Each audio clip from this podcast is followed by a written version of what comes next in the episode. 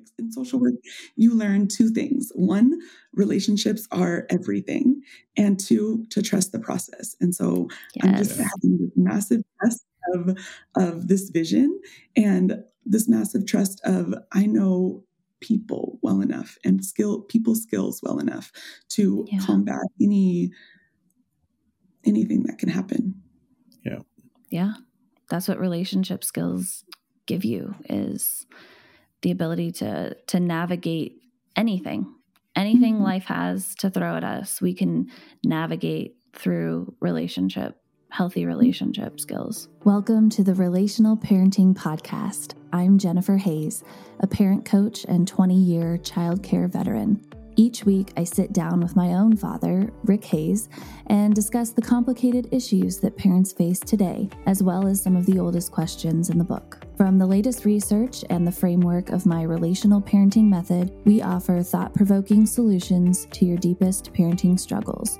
Added bonuses include intergenerational wounding discussions and guest childcare experts. We will also start taking your parenting questions in episode 5, so be sure to comment with your biggest questions or email me directly at jenny at jennyb.co. Let's get started. Welcome back, everybody, to the Relational Parenting Podcast. We are here with my friend Emily Blake. Welcome, Emily. Thank you so much for having me. I'm excited to be here. Hi, yeah. Emily. We are so excited to have you. Um, ever since you and I spoke earlier this year, I have just i just have, you're just so innovative and i love what you're doing um, as a single mom and um, the the community that you're creating for other single moms um, so that you don't have to single parent anymore you can co-parent with other yeah other women.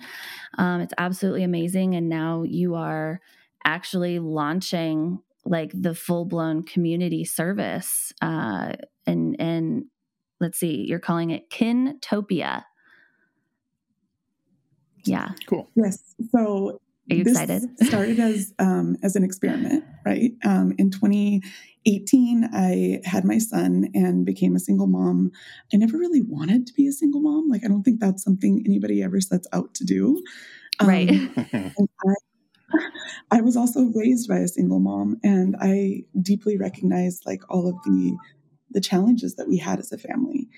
And so I hmm. really took the time to be like, you know what, I'm I'm really great at a few things. I'm a social worker and I'm really amazing at cultivating, creating community. And if I'm going through these single parenting challenges with with now a baby, um, and also these housing challenges, then I can't be the only mom that's only single parent that's going through this, right?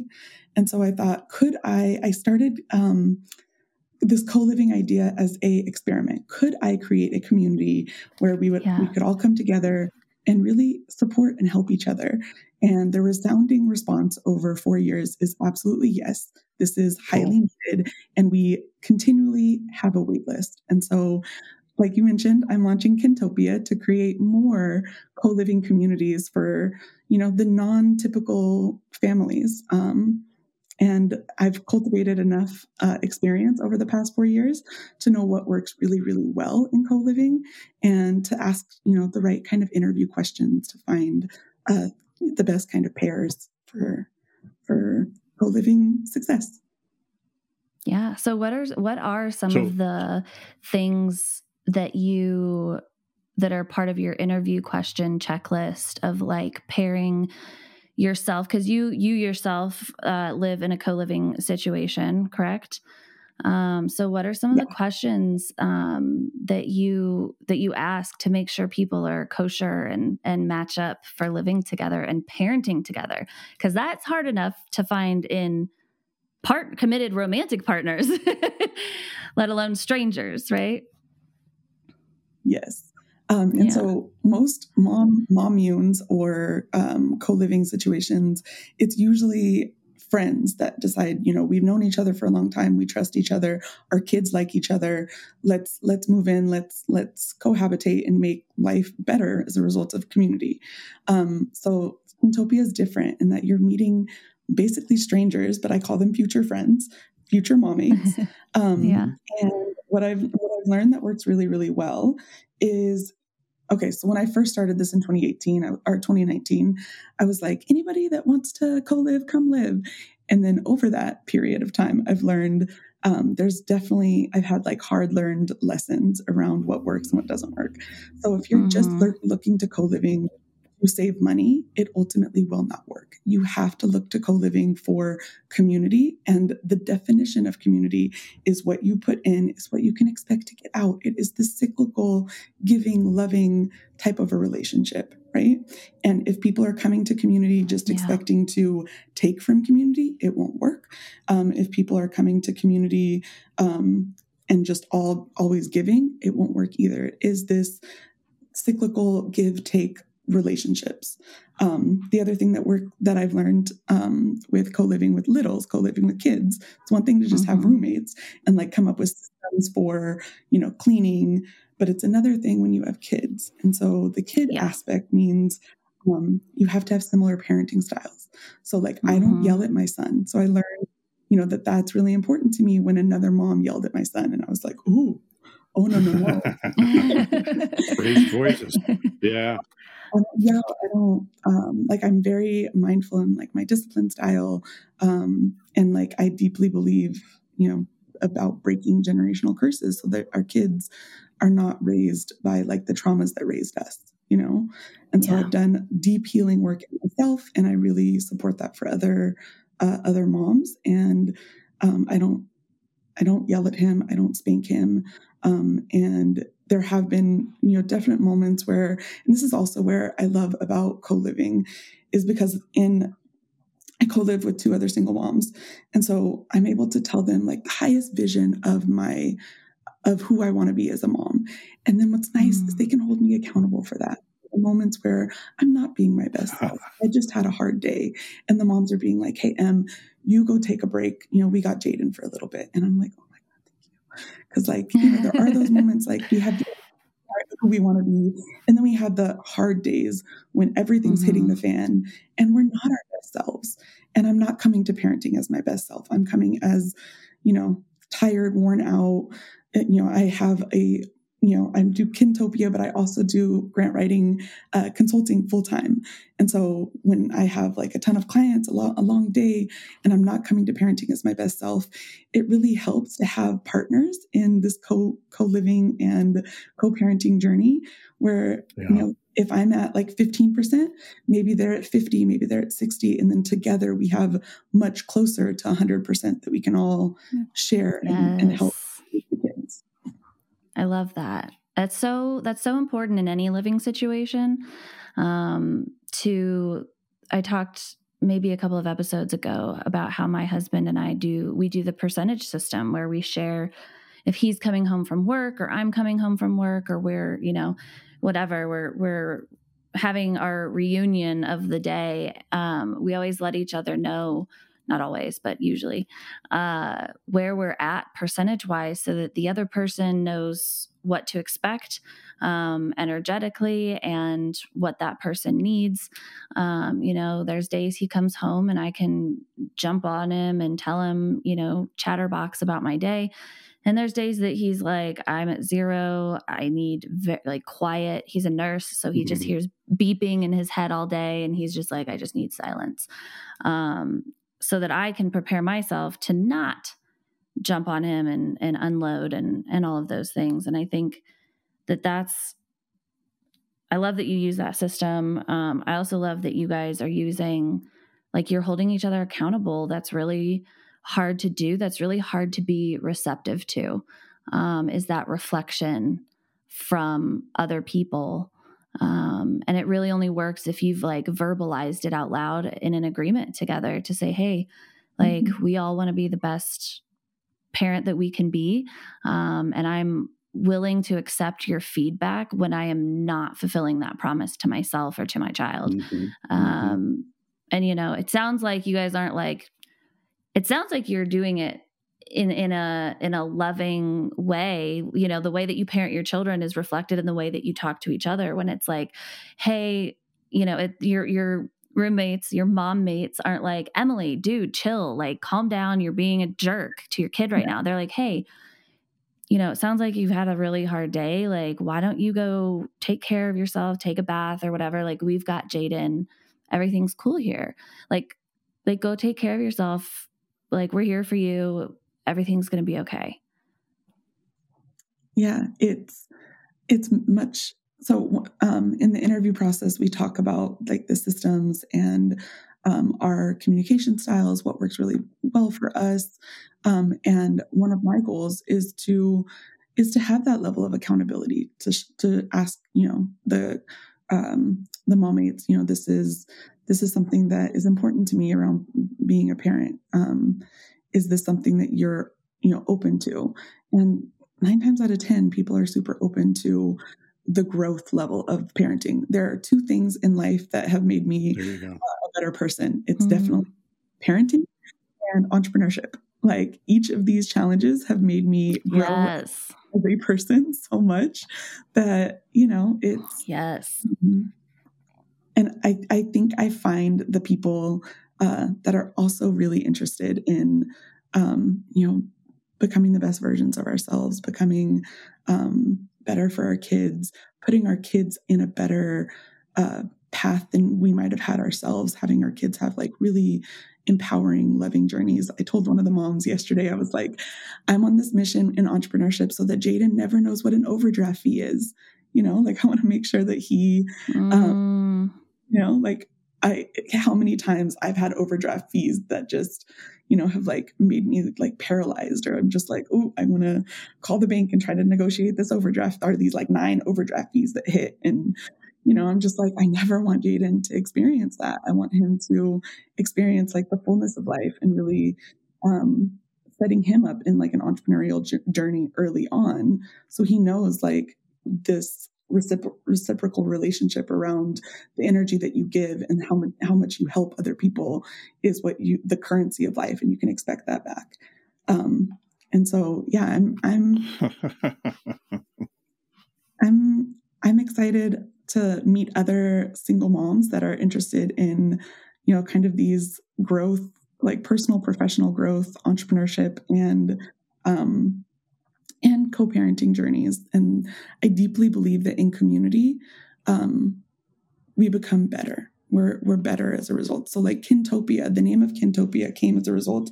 I did a 60 second documentary, and one of the comments, the mom said, "Oh, this is like a momtopia," and I was like, "Yeah, but." Mm. I don't want to hmm. limit it to just moms. There was a time when, like, I couldn't during the pandemic, I couldn't mm. find a mom, and a single dad was like, "I know this is just for this typically has just been for moms, but would you be open to a single dad? And at the time, I was a little bit desperate and I was like, sure.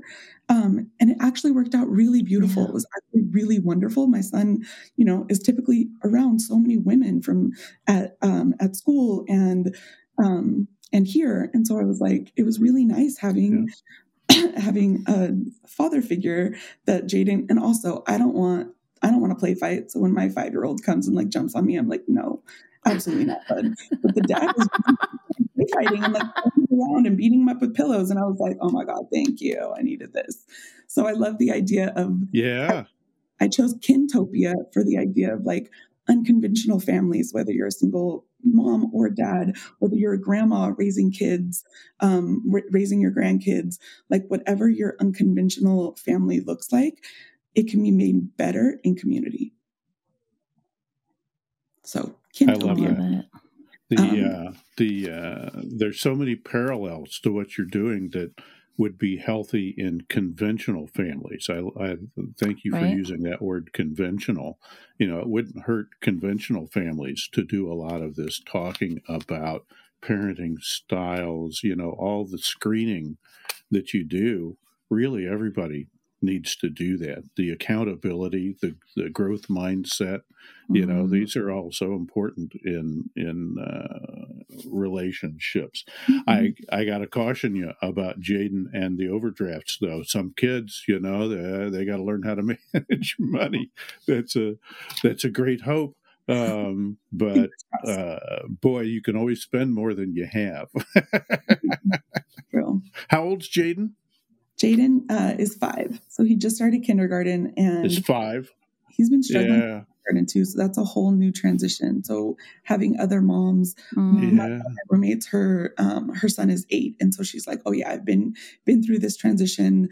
Um, I'm working with like the school yeah. to advocate my son get on an IEP, and so navigating that, and so she's been able to help me like, you know, guide me with that some of that, and so it's it's really made like parenting nicer and so I think that the fear that comes up that people have is, um, you know, just the unknown of like, I don't know how this other person parents or, um, you know, it actually like living with other women. That sounds terrible. Yeah. That, that feedback before. Um, and the idea of like, not just kin, like meaning family, but kinship, right? Like this idea that like if we have no like Mother Teresa said, if we have no peace, it is because we have forgotten that we belong to each other, right? And so our de- our yeah. definition yeah. is it's reflecting this unshakable innate goodness within the human family like this deep abiding care and love and um, and compassion that we can have for each other and when you enter an agreement with that at the forefront that's the that's the goal um, it lets in grace and forgiveness and um, openness for mm-hmm. you know like the mishaps that are bound to happen because I, the other thing i've known as a social worker is we are all our complete selves and then life we bump, we bump up against each other like i don't know if you guys have ever read, read, uh, read the four agreements but the one agreement that you, mm-hmm. you you just you can't take anything personally like it's not about everybody's mm-hmm. navigating this world in their own world and so when you're bumping up against each other yeah um, the other thing that I've, i lay out uh, in the community is like systems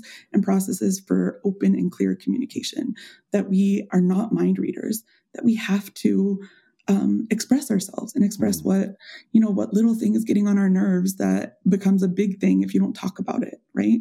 And so having regular, yeah. we have weekly family dinners, um, and then we have, um, we also do like uh, monthly like spa days and regular like meetings without the kids so getting a sitter and then the moms just get together and can talk about you know what's going really well what's not going as well. And communication becomes such a key element of successful co-living and but you have to build it in. Yeah. Well it sounds like i mean you're literally bringing in people and or counseling people um on healthy relationship skills. Like you're yep. you're literally bringing people in, you're discussing how to communicate, how to like like you're talking about a growth mindset, you're talking about people who are willing and op- like open to give reflection and receive reflection, who are not going to take things personally who can step up when one parent is struggling um like you're you're and then you're you know you specifically are talking about your parenting style and and you know the things that are non-negotiables for you like yelling and and hitting and things like that. And so like you're literally creating communities and build like helping other people build relationships and you're also attracting people who are interested in really healthy relationships um, and living in peace and growth together. Um, and so not only are you facilitating help and community for parents who are on their own and struggling but you're also facilitating children growing up in an environment full of healthy relationship examples. Mm-hmm. Mm-hmm. More than just one, hopefully, you know, the primary relationship, but developing that extended family or that kinship, you know, that close family relationship with people in the community. You have so many, you have so, so many more resources, so many skill sets, so many points of view um, mm-hmm. to draw on that. That sounds like uh, that really kind of sounds old timey, where the the family homestead is. You know, everybody's near one another. Everybody, there's a lot of family nearby. That sounds uh, that sounds incredibly helpful in this day and age. Yeah, thank you. People have told me like, "Oh, you're um, I'm such an optimist, right?" Like even in the work that I do with grant writing, um, writing for and like writing like creating funds for like ending systems of oppression and creating systems of care. I deeply believe that communities like this, mm-hmm. um, Adrienne Maree Brown calls them fractals, right? They become fractals of what's possible for the collective. Mm. And so that's the other reason why mm-hmm. I started, I wanted to crowdfund for Kintopia is to create more fractals, more proof points that this, you know, utopia of uh, of kinship is really possible for all human families, and making sure that you have the um, the tools and resources and support ready. Um, that's like a built-in system within a home um, that then we can also extrapolate to you know end systems of oppression like mass incarceration and create more systems of care support mm-hmm. love that end up having a mm-hmm. much greater return on investment and um, much greater like care beats any s- system of harm or oppression hands down and i deeply believe we are at this mm-hmm. unique precipice in you know human history where we are going to start seeing a shift towards care I, I think you're right.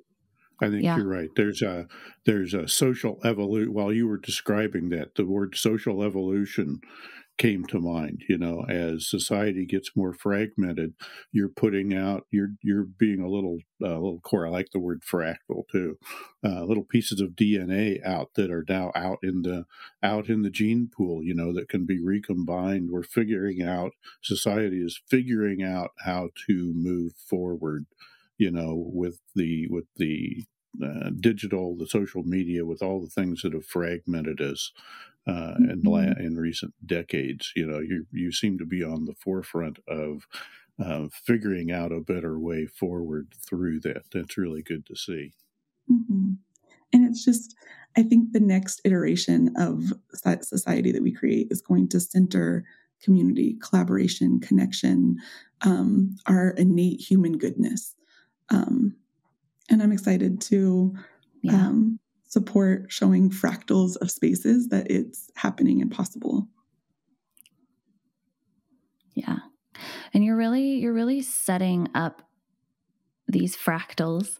Um, you're you're not just like creating it and and being like, okay, good luck. You're really it sounds like you have systems in place where you're setting everybody up for success and I, I live in the community too so like i benefit by with the systems and processes and one of my greatest um, two yeah. of my greatest values are peace and joy like in my home i want to also have peace mm-hmm. and have an abundance of joy and so these systems and setting up so that i can live yeah. my best life and i'm also I love community. It's another key value of mine. And so I'm I literally get mm-hmm. to live my bliss in uh, you know, in a shared living, co-living environment. And I want to share that with others with Kintopia. Yeah. I love it. It's such an Fantastic. amazing project. And you've been working on this since 2018, is that correct? Or at least this has been a an idea for you since 2018. Yeah, so I had my son in 28 uh, April 28, 2018. Um, and then at the time, I was um, I was living with a, a, friend and a roommate, and it ultimately just didn't work out because, you know, in theory, people are like, "Yeah, babies are great," but then when the baby is actually crying at three o'clock in the morning, and you have to get up and manage a restaurant, my roommate managed a restaurant in Culver City, so she was just like, "You know what? In theory, this this was huh. beautiful, and in practice, it's just not going to work." And so I was yeah. in the challenge. I had, I faced some, this house also came out of an experience of, I've always had roommates in Los Angeles. And after I had my son, I experienced so much housing discrimination because, oh, people don't want to live with, with, uh, you know, other kids that aren't theirs. And, you know, I was like, oh, mm. mind blown. Bring mm. better. Let me figure out, you know, does, would this, this, this house also started as an experiment of would other single moms want to live with kids that aren't theirs? And the yeah. response has been a resounding absolutely. Like, yes, sign us up. Um, and then um, the practice of it. So this the I wasn't able to actually get the house. So it's a two bedroom, sorry, a five bedroom, two bathroom, two story house near downtown LA. Um, and the way that I secured the house was around um, in the summer of 2019. Um, and so in the beginning, I was like, I posted to to Facebook, and I was I was basically like, any single moms, like, let's do this. And there were crickets at first. It was like, oh, nobody's nobody's going to come co-live with me how am i going to pay all this rent yeah. like it was it's pretty expensive yeah. and so i was like oh no and then i just kept like one of the things that i can credit to myself is um i'm a powerful like innovator and like um, I just don't give up. So I was starting to post it online, and then I was like, okay, let me post it to these other groups. And then by talking to different people, they told me about other like co-abode, coabode.com. And so that like it's literally a site for moms to connect. And I was like, oh, I'm not the first person that created this. Of course not. Like nothing's new under the sun. I may be one of the first yeah. try to formulate it so that it's actually like there's a lot of co-living communities but they typically fo- focus on mm-hmm. like entertainment industry or like young younger people or you know older people with like mm-hmm. um, co-living for like retirement folks but there's no real yeah. co-living communities for families um, and there, the ones that are yeah. out there are very very expensive and so the goal with kintopia is to make it mm. Somewhat affordable and um, and put a lot of like uh, safeguards and processes and systems in place so that the relationships are really centered and that's what makes it you know relationships and community and and kinship is really centered and that's what makes it work. Yeah. So do you if there's um a if there's ever a dispute that a co-living you know not in your in your home but in an, but in another area um if there's ever a dispute or a disagreement or maybe two families or or three families feel like they're a great fit and they move in together and but things just aren't going well what's kind of your like do you help them work through that? Do you help them, um, you know, kind of relocate? Uh, what is the process for, um, you know, some of the very natural things that may come up as far as conflict or um, things not working out?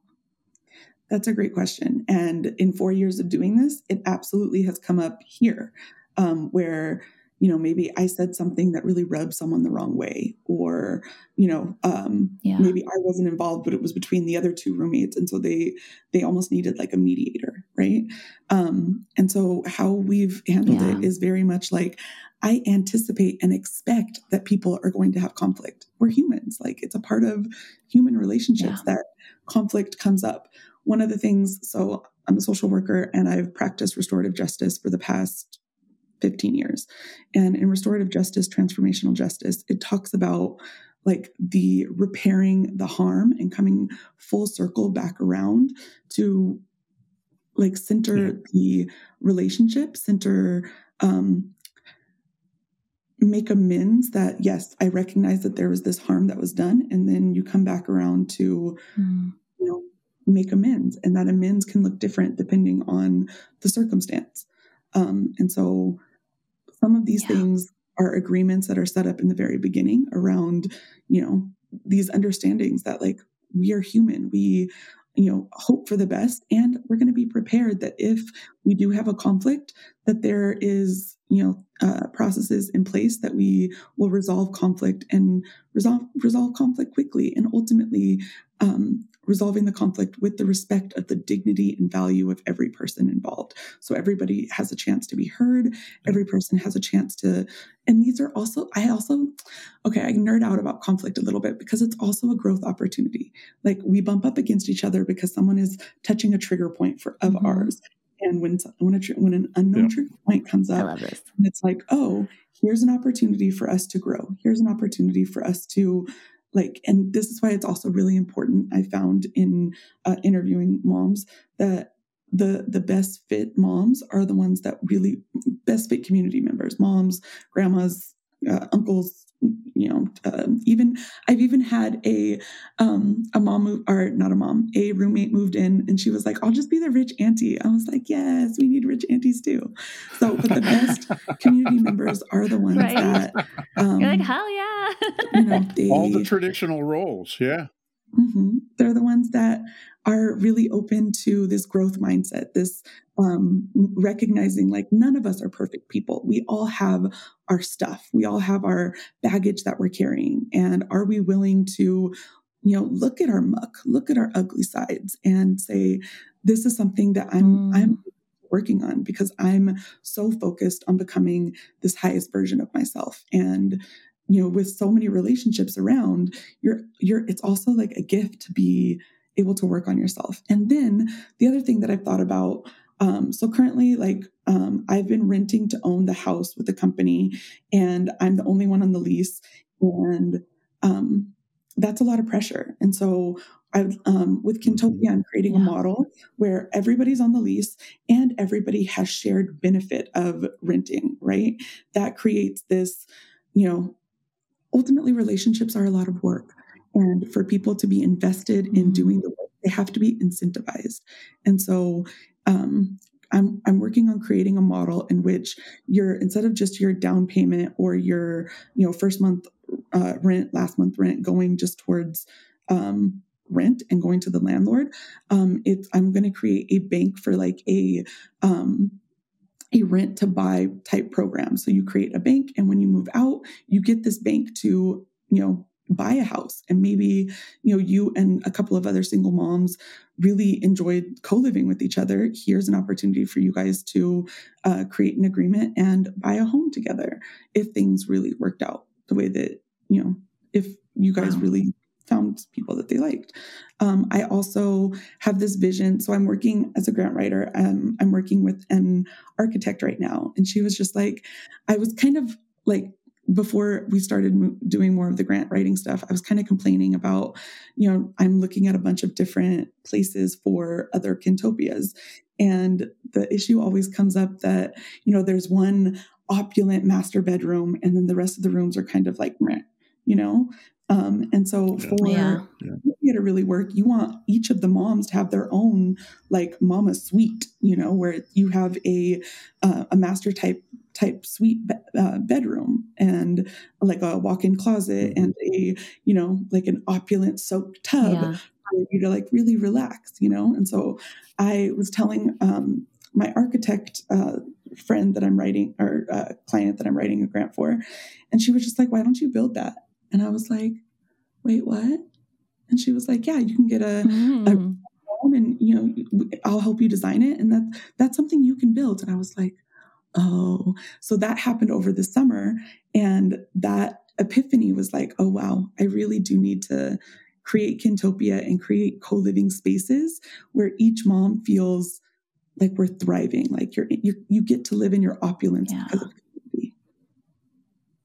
Mm-hmm. Yeah. Mm-hmm another evolution. I love that. I love you talk about the, and then the also having like all these shared playroom, having each of the um, you know kids rooms, like you know having uh, younger. So I've also learned yeah. in living having the younger kids be able to like have a room together and having the older kids have a room together and then separating it by gender. So like you know younger girls, younger boys, um, older older girls, older boys.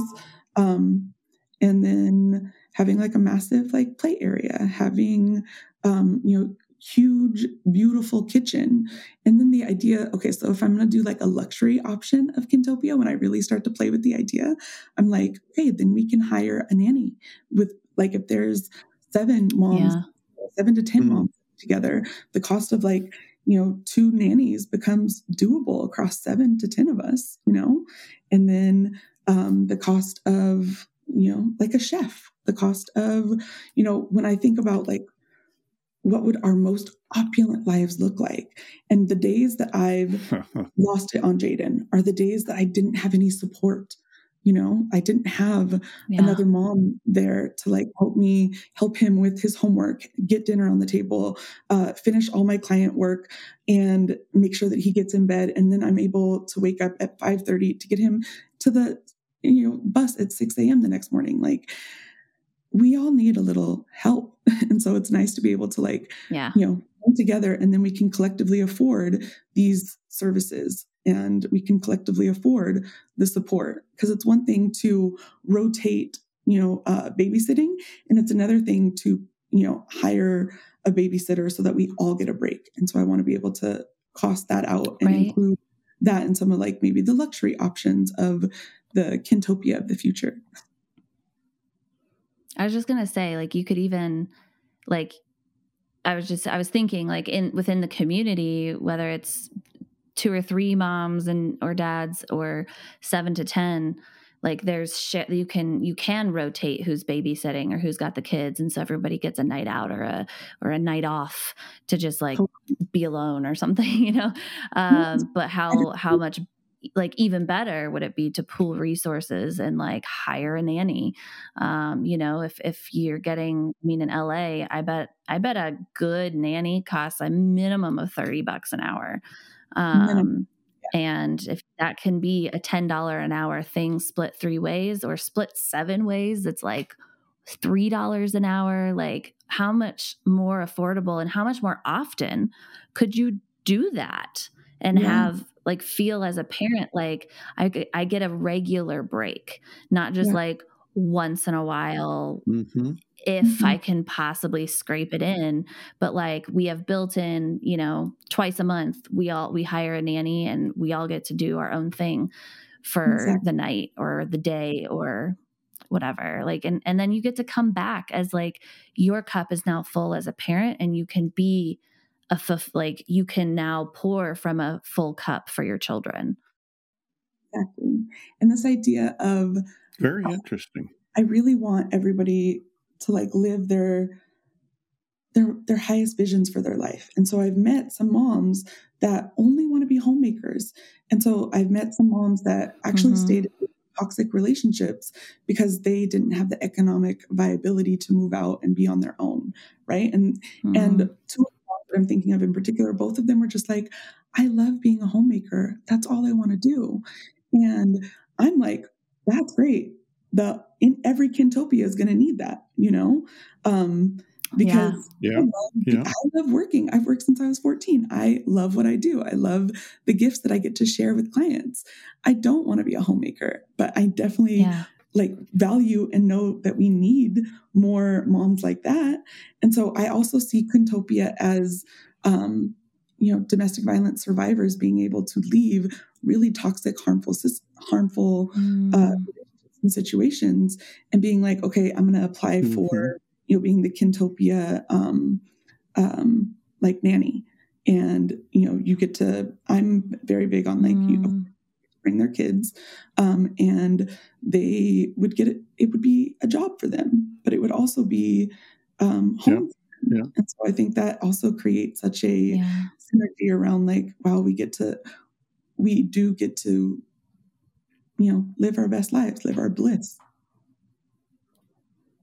yeah, if you had a collection of seven or ten people, then there's a lot of room for roles. There's all kinds of yeah. niches yeah. to be to, uh, for so, for people to participate in that in different totally. ways. That's a great idea.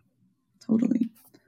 Well, even like you were saying, like the the single dad that you lived with, who came in and would wrestle with Jaden, mm-hmm. um, and fill that role that you were like not. In, you're like, I'm not going to wrestle with you. like, um, there's absolutely not. I'm like, bud, stop climbing yeah. on me. I really don't like it.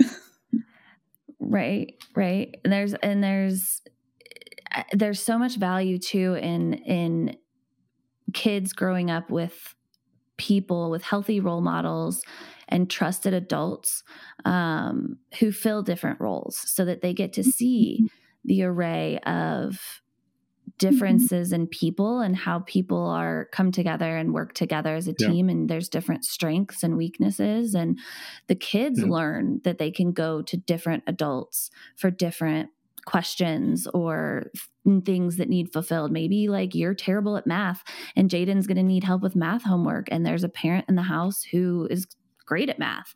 Like yeah. cool. Like you help my kid with math, I'll help yours with English or whatever, you know? Diversity yeah, is good. you know different genders different skill sets yeah that's that's a terrific uh, model and the one thing so when people say oh you're living with that many people it must be that's scary. When you have a space that's big enough like I currently live in the in a five bedroom, two bathroom house that has two living, uh, well, a living room and let's say like a den, um, and uh, we have this mm. shared office space, um, and then um, I, I only I share it with three other single moms. So each mom has uh, their own room. The kids have a shared kids room. Uh, currently, we all live with boys that are under the age of eight, so it works out. And then, um, but ultimately, like if if kids are younger, gender wise, they, they they it's been fine to share rooms. But as I had, I learned. Yeah.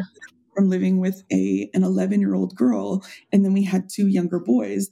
That it would have been nice for her to have her own room, you know? And so I'm thinking about all of these yeah, yeah puberty. is that I've had over the past four years and then intentionally creating, and that's going to be the biggest difference, is this crowdfunding campaign is to intentionally create um, a co-living community that is spacious and big and has this nice big kitchen and has lots of different gathering spaces for us and is, you know, four stories you know tall and has a basement playground and you know I'm yeah. getting super creative. And I'm also super open to like other ideas. So if any listeners are like, we love this and we have thoughts, send them my way. Yeah. In other cities, like, cause, uh, cause I think you mentioned earlier in the conversation, you're looking at other locations for doing this. Are uh-huh. you, are you looking outside of LA? You know, like, like if you were to expand your wildest dreams, you know, setting up Kintopias in all over the US in different yeah, cities. I can see this being huge.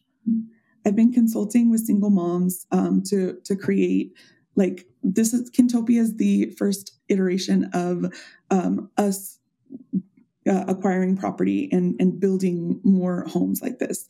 But prior to, to this, yeah. Kintopia I was doing more consulting with single moms to create their own uh, co-living communities and like using all of my um, you know templates for leases and interview questions and whatnot. And so um, mm-hmm. I, uh, I've had moms that are uh, that are doing this in that I've helped consult in Portland, in the Bay Area, in Seattle, um, and in New York. And I would love for there to be Kintopias literally all over the world. I think it would be also such a beautiful uh, way to bring about this idea of like, you know, kinship. Like, and I am deeply, I love the idea of um, raising my son as a global citizen, right? And so, no better way to do that than have kintopias everywhere. Mm. Yeah, the yeah. diversity helps. I can see, I can see a, a, cooperative. I'm no business guy, but, but, uh, or if you could get this uh, going in areas that uh, where a a uh, DCFS or you know some kind of pub already existing set of services would uh, mm. lead the way and provide resources to them. Mm. You know, would help you would help that spread because it's a need that's everywhere in the yeah. country now. The trick is how to how to roll it out and finance the property and it it requires something all these things you were saying it requires somebody who's lived in it or you know there, there's certain skills to get it started up a lot of single mothers a lot of individuals are not going to be prepared to do mm-hmm. what you're doing mm-hmm. uh, and to take that on some way to facilitate that from afar uh, consulting or something there's just all that's a that's a great idea that fits such a need in society and and I uh, I wish you all the best in figuring out how how to get that all over the country. That sounds really exciting. Yeah, and I love that you mentioned, um, you know, organizations and departments like DCFS, right? Um, so many times, single moms, we are, um, you know, put in the position to have these systems be in our lives. Sometimes the systems can be supportive and maybe give us access yeah. to resources and support, but nine times out of ten, they are not supportive. They are harmful, and they don't. Yeah you know yeah. they don't end up and i'm a social worker right like i i i deeply believe that we need social work. We need social workers to keep kids safe. And we also need social workers to have more resources dedicated towards making sure that kids stay with the exactly. parents than resources to take kids out of homes. Yeah. yeah. And so um, exactly. I think when we cultivate um, so this is my idea for like structure. I love that you mentioned business stuff. So I'm super, I'm a super nerd when it comes to business stuff. And so I've consulted with like nonprofit and for-profit clients for grants. And I get questions about Kintopia. Well, how are you structuring it? Is it going to be a nonprofit? Is it going to be a for-profit? And I'm yeah. really interested in the ideas of um, hybrid models, right? And before 2012, um, there didn't exist a um, like this uh, 2012 we saw the benefit corporation rise right? Which is you can now have a corporation but it can have a triple bottom line of people planet profits. Um, and so i would open it as a benefit corporation. And then i'm also thinking about the nonprofit side of doing programming for moms right? Like the spa days the um, the you know financial investing courses so you're living here but you're taking these financial investing courses these home buying courses to set you up for becoming a homeowner yourself i'm deeply mm-hmm. committed to mm-hmm. Uh, leverage mm-hmm. leverage kintopia to make sure that more single parents not only exit out of poverty but leave a a legacy of generational wealth for our kids um, i no longer having been raised by a single mom myself i no longer want moms to moms or single dads or you know grandmas that are raising their grandkids to struggle yeah. i don't want that to be our you know the uniqueness yeah. of our families means that we have to live in struggle i think kintopia can be yeah. a vehicle for collective thriving and collective wealth and generational wealth building I agree. I agree. It's a way out of this uh, the mess we've got ourselves in with raising kids and, and mm-hmm. broken families. Mm-hmm. And you're you're creating you've mentioned this word a couple of times and I really want to highlight the longevity of what you're doing and you've related that to your restorative justice work um, in the past. And I think that you are carrying that torch forward with this and serving a population that um, has maybe been overlooked for it. I think that there's a lot of um, there are government resources. There, there are you know uh, women's shelters for domestic abuse sufferers, and there are um, there are some social services in place for very specific uh, populations, but one, they're always overcrowded. There's never enough. Mm-hmm. Um, and two, like you said, they're not always really truly in service to thriving. Um, and it's it's more about like we've got to check the boxes. We've got to get these you know people processed and things in and then out. And um, it's still they're still usually living living in some level of poverty. Mm-hmm. And um, I've worked. I did it I've done some social work um, with adults with disabilities for a few years. I worked for an agency. Um, I've worked with foster children, and I've worked um, for a couple of years with uh, kids in juvenile detention centers, mm-hmm. Um, and learned a lot. I also took some restorative justice, criminal justice in uh, college. Actually, now that I'm I, that memory just flashed. Um, um, but talking about how the systems of punishment, right, locking people up, punishing people mm-hmm. um you know and i'm not advocating for letting murderers and you know rapists and terrible people run free but there is you know there are so many levels of mistakes that can be made um, or situations that kids especially are born into um, mm-hmm. and repeat cycles because they don't know any better like it, mm-hmm. you know they've been they were literally just born into it and that's all they know and that's all they see and the way to break that cycle is to teach them a different way not to continue the cycle with punishment shame guilt um, all of these things but to actually help them heal show mm-hmm. them a different way um, and i feel like that and and that's that type of rehabilitation they've they've shown that that actually transforms people mm-hmm. um, and helps them change their lives for the better for long periods of time versus mm-hmm. um, mm-hmm. recidivism rates which are still just insanely high people who get out of prison or out of detention centers or whatever like they reoffend i think the last st- statistic i saw was 93% reoffend yeah. i don't it's know if that's still out. accurate but in certain places Re- sure. rehabilitation and teaching healthy habits and and like real skills real life skills is always going to trump um, just the processing of systems just to say that we checked the box and did the thing mm-hmm.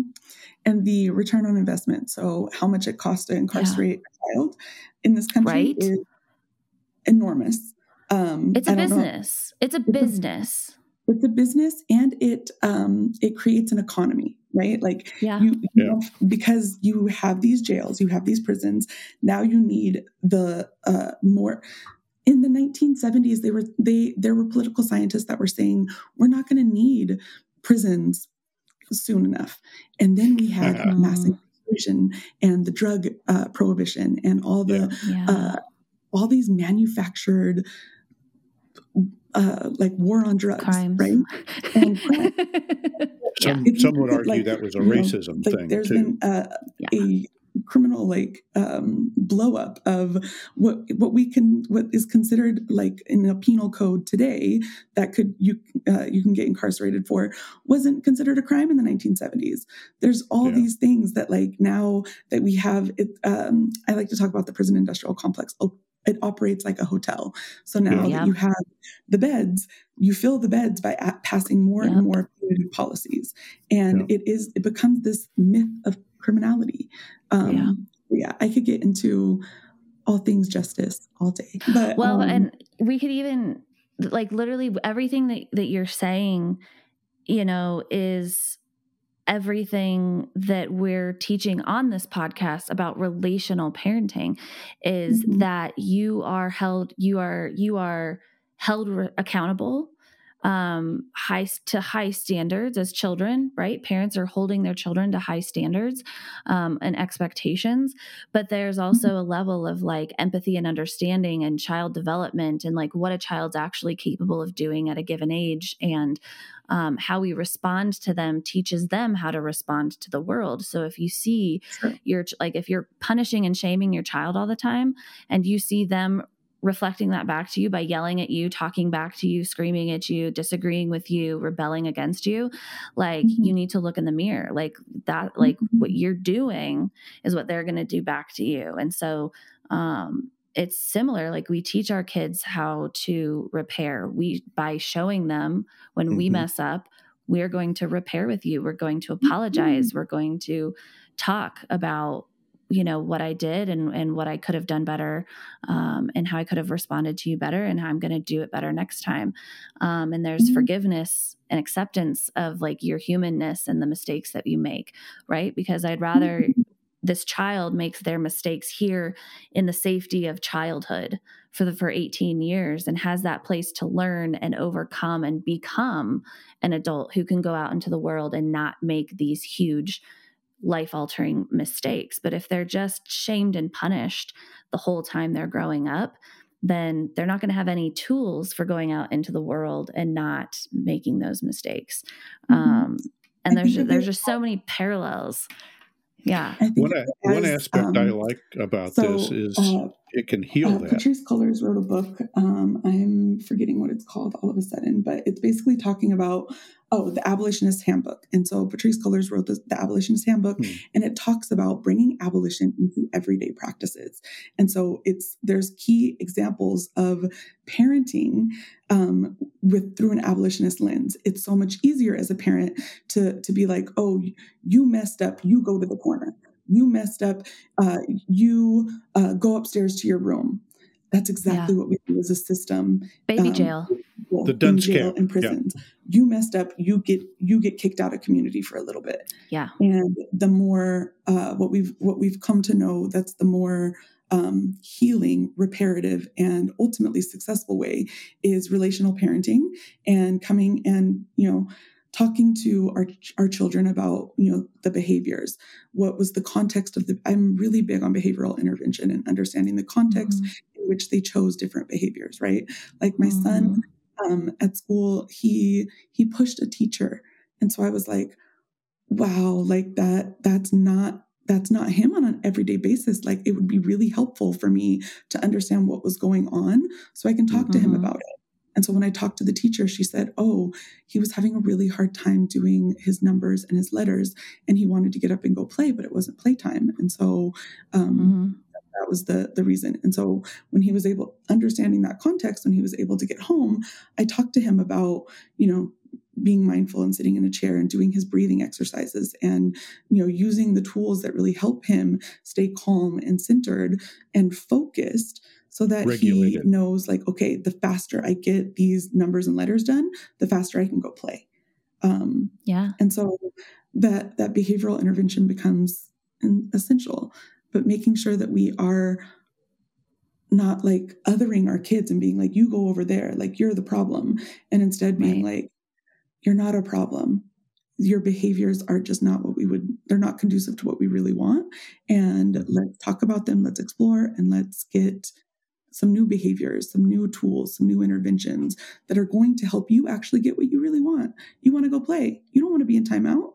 So it creates well, win-wins. the, the emotion behind so the the situation like the you know explaining that he was frustrated, you know, he was having a hard day um, is really helpful. And then also asking, like asking him, because there's always an emotion or a need behind a behavior, right? Mm-hmm. And so it's, it's, not always just about like we need to change this behavior but we need to look at what emotion was he feeling and okay what tools can we now like you were talking about the breathing like what tools can we give him to use instead of pushing a teacher to mm-hmm. move that frustration out of his body. Like, okay, mm-hmm. he's having mm-hmm. an emotion, energy and motion um, in that moment. And, you know, sounds like, hey, were you really frustrated that you couldn't go play? Yeah. yeah you mm-hmm. know, I was. Okay, here are some things that we can do to move that frustration out of your body instead of pushing a teacher because that is not a socially acceptable behavior you're causing harm and and we don't do that in community we don't cause harm to to one another mm-hmm. Yeah. Yeah. Dad, you were starting to say something a minute ago. What were you saying?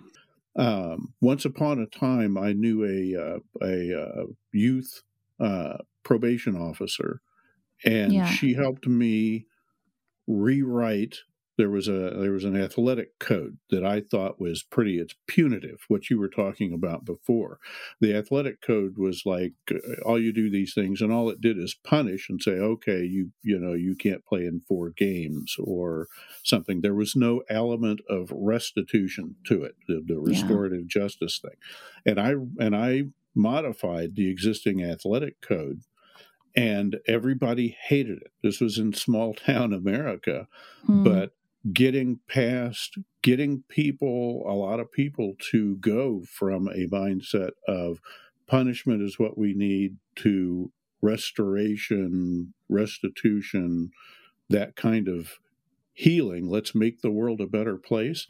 I've found that can be a real hard sell in yeah. places whereas it's very obviously going to create a better world yeah. you know, in the long term. People, a lot of people don't like to look at, yeah, this kid's causing trouble because he's from a bad home and they're not interested in fixing the bad home. They're just interested in being judgmental. So I'm, the upshot is I'm looking at this Kintopia thing as that I think this has a real shot improving improving Sorry. the uh, the living circumstances of kids and the parenting of the kids and stuff is a way to sneak in and make and make the world a better place that way you know till that's more common i think coming in coming in with a thing like kintopia is a yeah. great idea towards alleviating that and event and it's going to take it's going to take years and years and years but i think those are the kind of the real social evolution things that that that,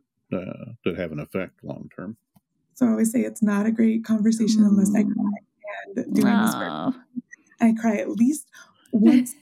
you know, and I always tell clients like, "Don't worry, I will likely cry when we were working together because I'm so inspired by like what you're doing, what we're working on." Um, but thank you for that reflection, Rick. I think that that is, and also thank you for the work that you did to you know lead this movement towards care towards restorative justice towards we are not going to incarcerate our way out of problems we have to do better as a society yeah, we have yeah. to care enough about people to make a difference, make a change. And yeah. the more we try to shun people, the more we try to, you know, get them out of, you know, as long as I can't see it, it doesn't exist, is mm. not a solution. We cannot yeah. incarcerate our way out of poverty. We cannot incarcerate our way out of the housing crisis. We cannot incarcerate our way out of problems, the social problems. We have to care enough about people to see, okay, what actually works? What is the data showing us? What is research showing us?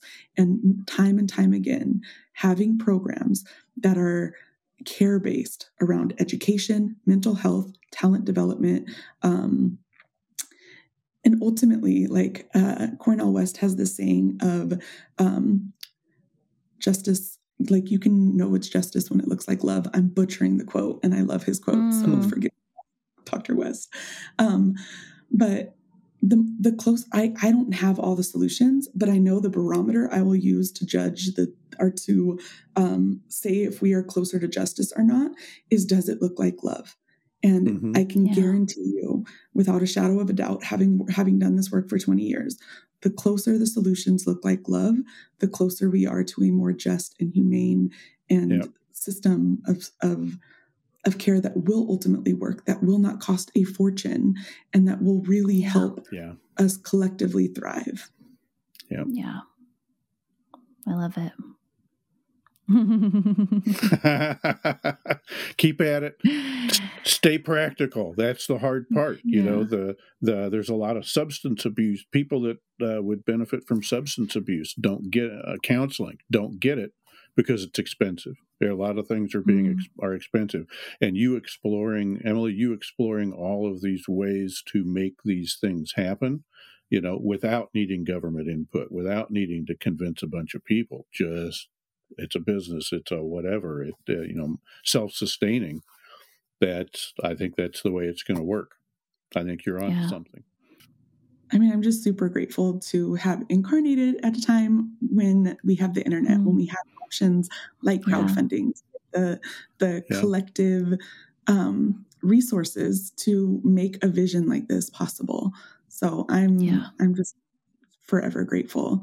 Um, and I love the idea of, you know, I think it the this hybrid idea of it can both be a you know benefit corporation and it can be uh, have elements of a nonprofit, um, and the mm-hmm. nonprofit for all of the programs for like the kids and programs for the adults living in the in the home.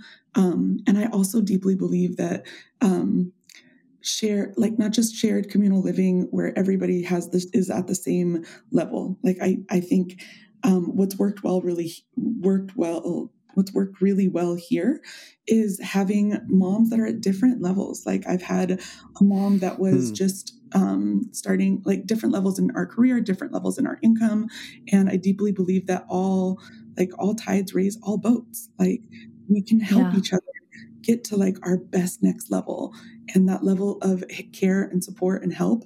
There's um, a mom that I lived with that um, she ultimately moved out because she um, got in a relationship, but there was a time when like she she was just like no no like i'm not giving up m like i'm not going to give up my mommate and so it really made mm. her part like he pulled out all the stops to be like, no, like we're gonna get married, like I'll make this worth your while. Um, and so I also think that it's you know, Kintopia can also be like, you know, at some point with like families, like, you know, there yeah. are gonna be like it's nothing is ever perfect. Humans are messy. And so I don't yeah. exactly know how this will play out. I just have the infinite abundant trust in relational in social work like relation like yeah. in social work you learn two things one relationships are everything and two to trust the process and so yes. i'm just having this massive trust of of this vision and this massive trust of i know people well enough and skill people skills well enough to yeah. combat any anything that can happen yeah yeah that's what relationship skills give you is the ability to to navigate anything anything mm-hmm. life has to throw at us we can navigate through relationship healthy relationship skills yeah mm-hmm. That's the uh, that's the lone wolf dies, the pack survives. thing. the the diversity in the I always go to these horrible metaphors. Uh, the diversity, like sibling rivalry, having not having no two people in the group that are identical they're not competing for the same niche you know sounds like a really good really good methodology that uh, so you don't get you, you get you get more you get more diversity uh, amongst the people more sharing of uh, skill sets mm-hmm. i love that yeah and it just okay so i just thought of the quote as it should be uh, the Cornel West quote yeah. is justice is what love looks like in public and so the more that we're able to see oh. these hmm. systems hmm. reflect love the more that we're able to and i deeply believe that like and after reading adrienne Marie, maree brown's book that, that, as we're able to create fractals of them it's proof yeah. points of like okay these fractals can, can then connect and that's what creates the systems and I, yeah. i'm in the grant work that I do, I create a lot of programs. Like it's it's doing program development and grant writing go hand in hand. And it's doing program development around like the innovation of if not prisons, then what?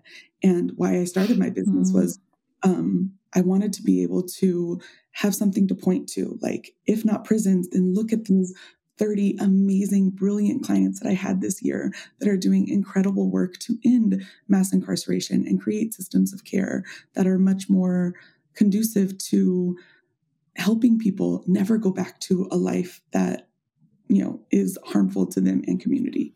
Um, and it yeah. it it it's the best. Yeah. Good work. Yeah. Good work.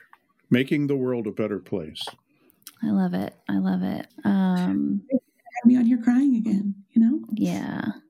I always, I'm a crier too. I, uh, yes. Okay. I, this has been amazing. I don't, I always hate having to cut us off and end things. Um, but we are, we're at our, over our hour. Um, mm-hmm. but Emily, this has been absolutely beautiful. I think that mm-hmm what you're doing is is absolutely world changing, um, especially for the population that you're serving that needs that needs these services that needs this this community that's lacking in their lives because there are so many of us um, who who just don't have that community um, and who end up going it alone and mm-hmm. um, community is one of your one of your values. It's one of mine. It's one of ours here at Relational Parenting. We talk about getting parents the support that they need, um, parents deserving, you know, to have their cups filled, to share in community with one another to, uh, in order to show up as the best version of themselves, um, you know, to eliminate the guilt and shame of parenting um, mm-hmm. and to offer the skills to fill the cup to, to be able to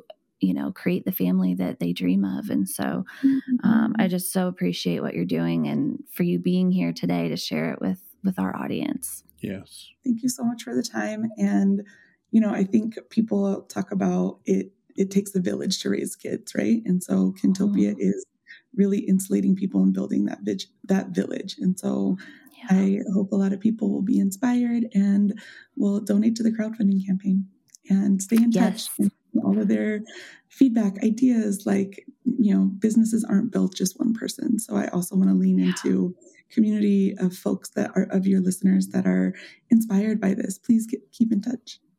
Yeah. Reach out. Um, Emily will put all of your links in the show notes. Mm-hmm. Um, where they can find you, where they can reach out for the crowdfunding campaign, um, where they could get in touch with you, offer their ideas, or ask questions as well. Um, and yeah. All Yay. right. Thank you, well, Jenny. Rick. Thank you. Thank you. All right. Happy parenting and good luck out there, everybody. Well, did you learn anything new? Or have you heard all of this before? Do you agree with us, disagree with us, have a question? We want to see you in our inbox or via the Patreon page in the show notes. Tap on either link to send us your feedback, share your own parenting story, or support our mission of providing a connected community for all parents. And don't forget to hit subscribe so you never miss an episode. If you loved this episode, click on that little star and give us five of them so we can get visible to other parents who are looking for us. This is your weekly reminder. Parents, you already have everything you need inside of you. You are a strong, loving, capable parent. And here, you are never alone. I'll see you next week.